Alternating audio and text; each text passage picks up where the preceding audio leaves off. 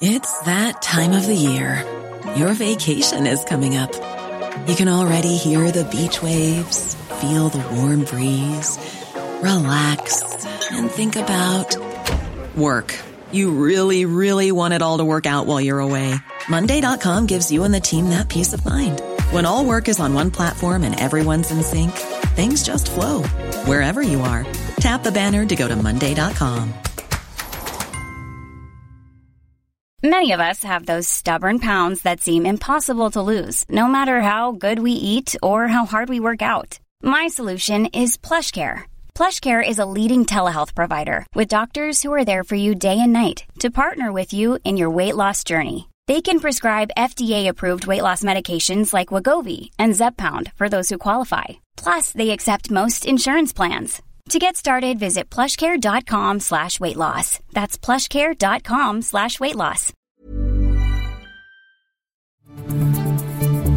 This is your Times Daily World Briefing for Wednesday, the 3rd of August. I'm Steve Forbes. And I'm Bev Rimmer. China responds to Nancy Pelosi's visit to Taiwan. This is a highly dangerous trick, such as playing with fire.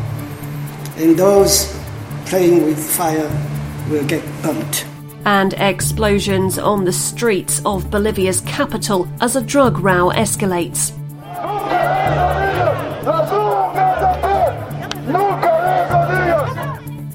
Times of London Daily World Briefing.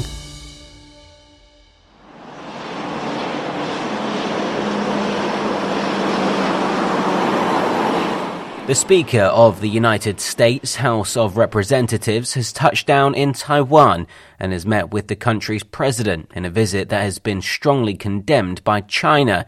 Nancy Pelosi is the highest ranking American politician to visit Taiwan in 25 years. She was greeted at her hotel by Taiwanese protesters supporting her arrival, thanking her for helping Taiwan's fight for freedom and democracy.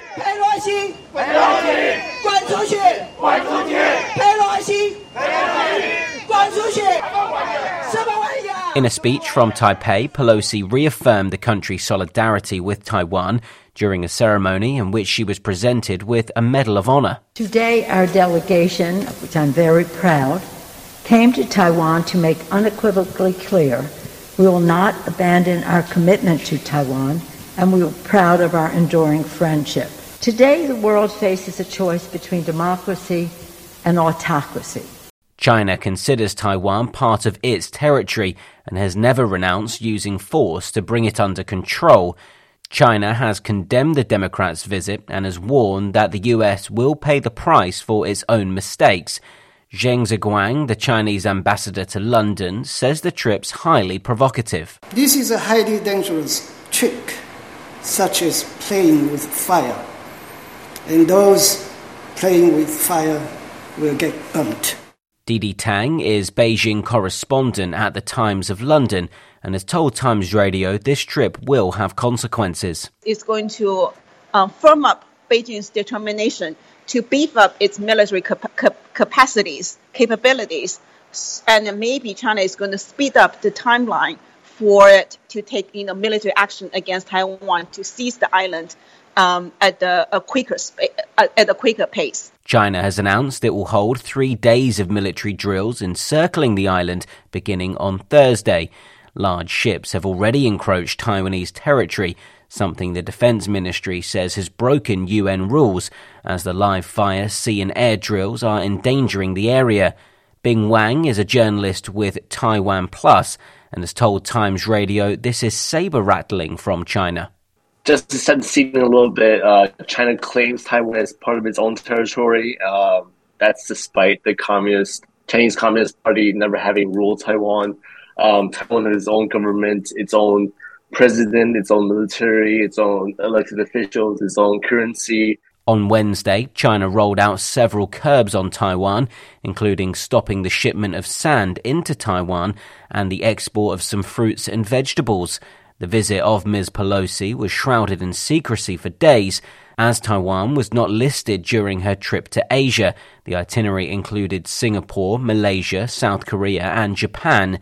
The White House says this visit was similar to previous trips by other officials adding that the United States is not going to be intimidated by threats.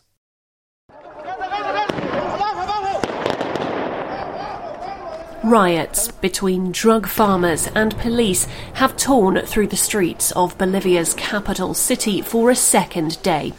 We can hear now some of what's been happening in La Paz. The tension comes over the city's newest coca market that the large group of protesters deems illegal. And ugly scenes have shown homemade firecrackers flying only to be responded to with tear gas canisters from riot police. Several sources report that uniformed officers and a journalist have been injured. Hundreds of protesters from the Association of Coca Producers, also known as Adepcoca, say this new market, parallel to their own state controlled one, needs to go. They believe it is enjoying government support when theirs is supposed to be the only state approved outlet for the plant. Adepcoca members are threatening to stay out on the streets until their rival is closed down. Coca grower Margarita was highly critical of her country's government for not preventing the market's appearance in the first place. This is not Venezuela, this is Bolivia, brothers from the press. I want to denounce to the world and the country the government must get out. Those of us who are protesting must get together because the government does not deserve to govern the country, brothers.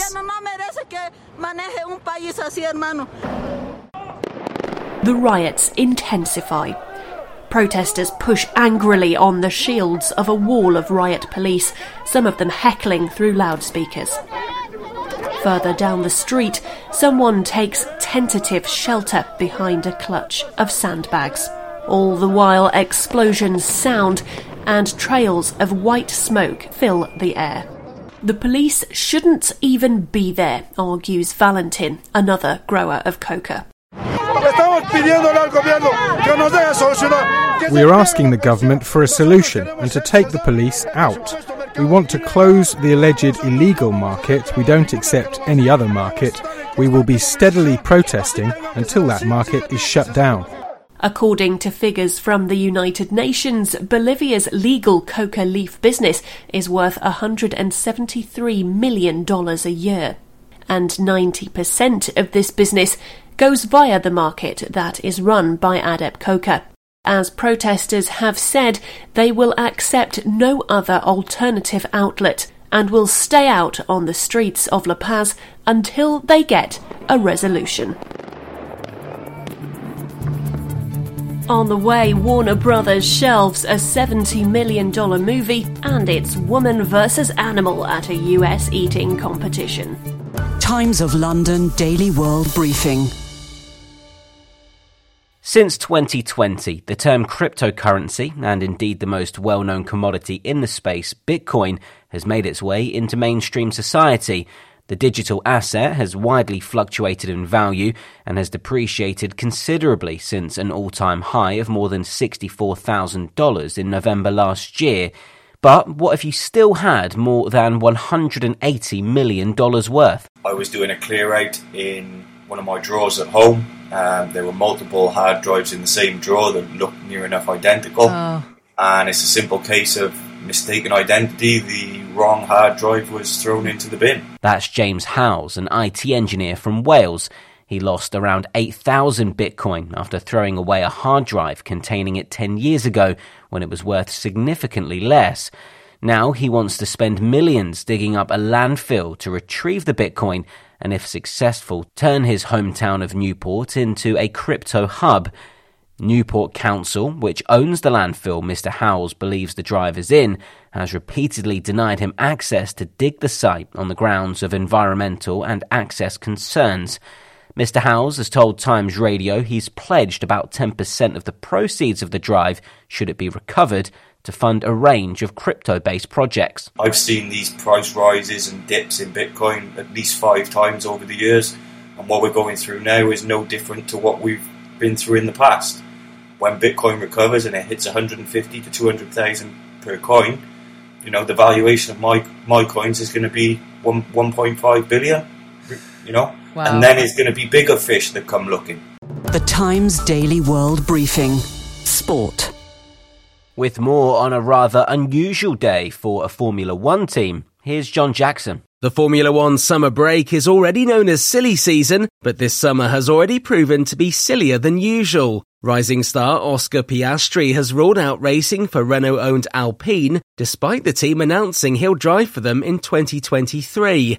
Piastri is one of the hottest properties in the sport after winning the last three championships he's competed in, including last season's F2 title. And despite being Alpine's current reserve driver, he won't be the one to replace double world champion Fernando Alonso at the team. Media reports suggest that the Australian, who's managed by former Formula One driver Mark Webber, has signed a pre-contract with McLaren, a team that officially doesn't have a vacancy but might be creating one. Formula One has a contracts recognition board to settle disputes between teams over drivers, and this matter could very likely end up there.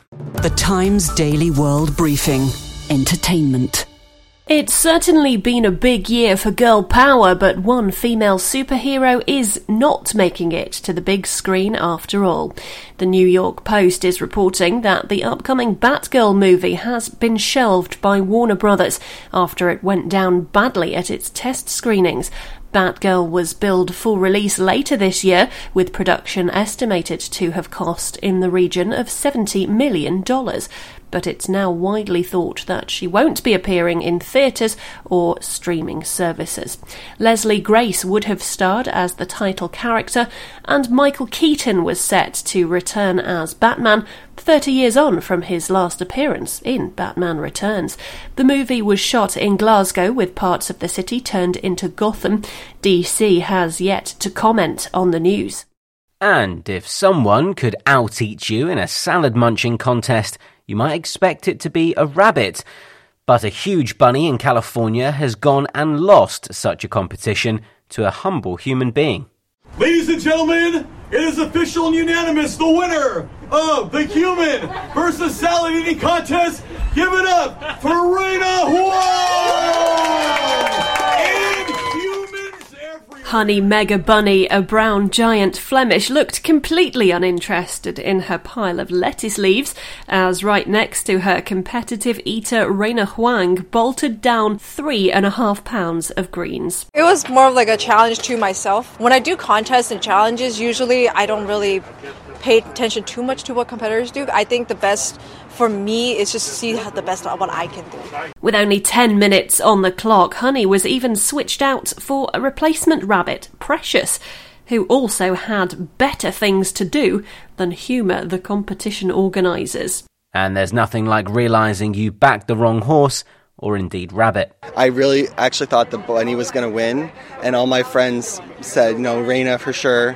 So I'm I'm not I'm not disappointed. It was still a great show but I did lose like 80 bucks. And that's your Times Daily World Briefing for Wednesday, the 3rd of August. This podcast from The Times is brought to you in partnership with Google Podcasts.